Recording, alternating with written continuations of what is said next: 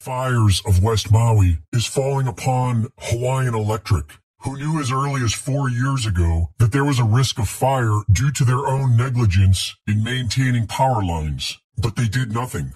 Hawaiian Electric, who is owned by Vanguard and BlackRock, has been shifting their focus to clean energy. And in order to build back better, the old system must first be destroyed. And so the power was left on to feed the flames.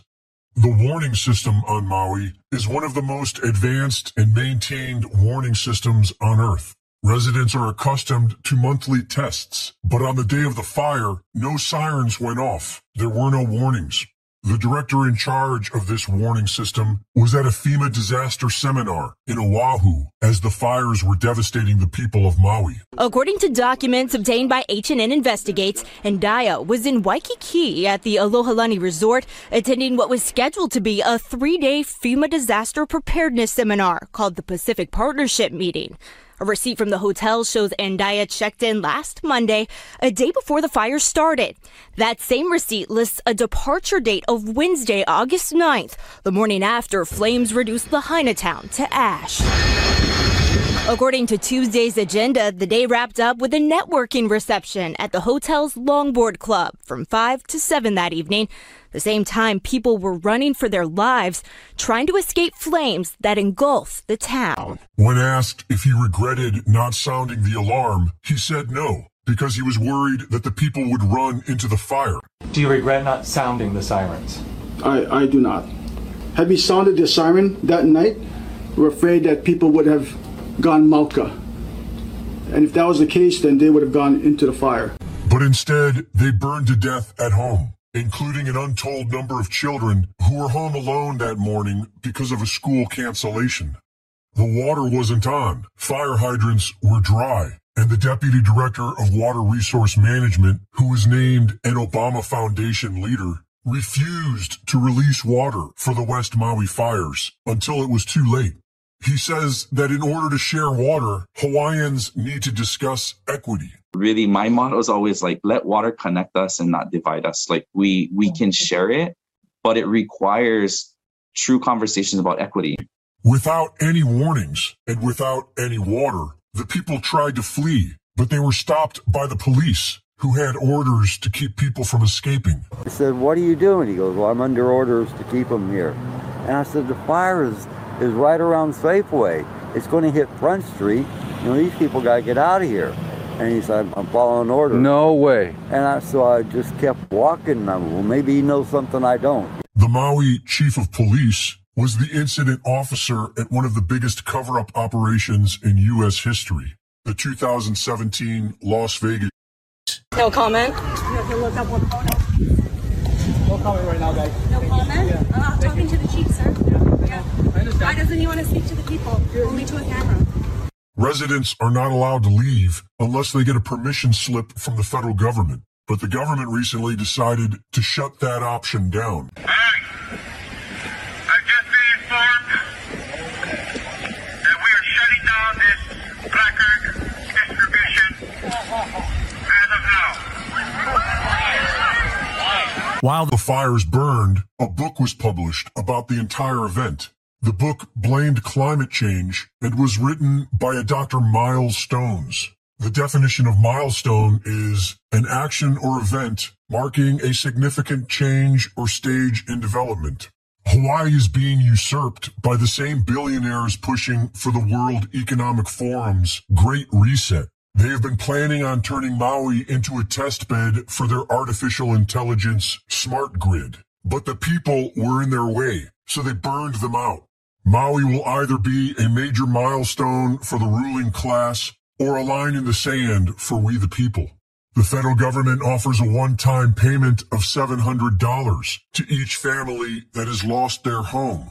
And the governor of Hawaii tells reporters that the state plans on acquiring the land. I'm already thinking about ways for the state to acquire that land so that we can put it into workforce housing, to put it back into families, or to make it open spaces in perpetuity as a memorial to people who were lost. And if it wasn't for the local community, the survivors would be left alone in the ashes of their neighbors.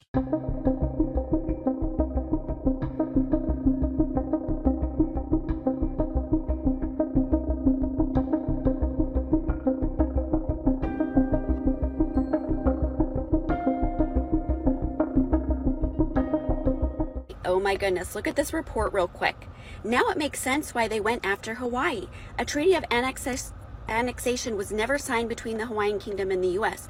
No treaty equals no state of Hawaii. The state of Hawaii government established by an act of Congress is an usurpation of sovereignty during occupation and therefore not only illegal, but constitutes a war crime. I have more. This is a document from HawaiianKingdom.org. Please go look it up for the rest of the information, but let's take a look here. Therefore, a joint resolution is not a ceding of territory by treaty, but only an opinion or will of the U.S. Congress. The Hawaiian Kingdom was not annexed to the United States and remained an independent but occupied state. I have chills reading this right now. Usurpation of sovereignty is illegally to take by force the sovereignty of another country, international tribunals and national tribunals prosecuted both military and civilians after World War I and World War II for these crimes. The state of Hawaii government established an act of Congress is an usurpation of sovereignty during occupation and therefore not only illegal but also constitutes as a war crime. Unlawful, here are some of the war crimes unlawful deportation or transfer of unlawful confinement of a protected person, compelling a protected person to serve the forces of an occupying state, willfully depriving a protected person of the rights of fair and regular trial, extensive destruction and appropriation of property not justified by military necessarily and carried out unlawfully. Take a picture of that. I'll move over, screenshot it, read it for yourself, or go directly to the website. This is the other page on the same website, and there's a list of the actual war crimes if you want to take a screenshot again or go directly to the website. What does this mean? Let's break it down. It's a handshake agreement for the missionaries to take over the land and call it America. Nothing was signed. The fire massacre tells me something big was in play and Hawaii's version of 9 hit to prevent or delay something. Or they will buy up all the land and keep it as a legal loophole because of this. Change governance and laws or hiding spot to keep from getting sent to real U.S. prison. Yesterday, I just reported, or two days ago, about how Governor Green said that the government is going to take the land in Lahaina from the people. This is all making sense now. Hawaii, you should be free. Why are why are we doing this? Why the government is supposed to serve the people? Are they serving you right now? All we can see is that they are doing everything to stop you from helping yourselves. The community, the Hawaiians, the Aloha spirit is able to take care of this disaster and help humanity, help each other with love. One more page. This is to put things in layman's terms for us. Oh, so here's another comment. Correction between Hawaiian Kingdom and the U.S. Incorporated, when the U.S. Incorporated ceased to exist, so did the treaty. Therefore, the new independent nation of Hawaii, who has zero military and zero ability to protect and defend itself, was attacked. Yes, a war crime. If you're not sure what this is all about, do some digging. But the, United States, Washington, D.C., is a foreign occupied place. It is not free. And over the last few years, this has been broken down. There's a lot more to this. If you have links or want to share, I don't have time to research it right now, but this feels like really important news, and I appreciate the person who sent it to me to get this out. What are your thoughts about this? Do you think that Hawaii should be free? I do free uh, free everywhere. I was thinking this morning, why do we live in a world where everybody has to take power and control? That they have to control other nations, take over other societies. Why are they doing this for exploitation of their resources? This is not the energy of New Earth, and all of these systems are being broken down and exposed right now. This is really what's happening. Those of you saying, like, stop with the conspiracy theories. These aren't conspiracy theories. These are facts. These are out there.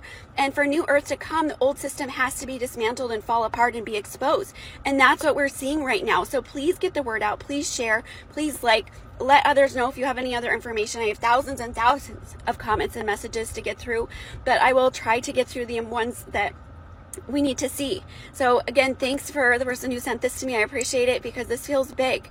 This is really important news and information, and I hope that people will understand it on the deepest levels and the implication that this really has. What are your thoughts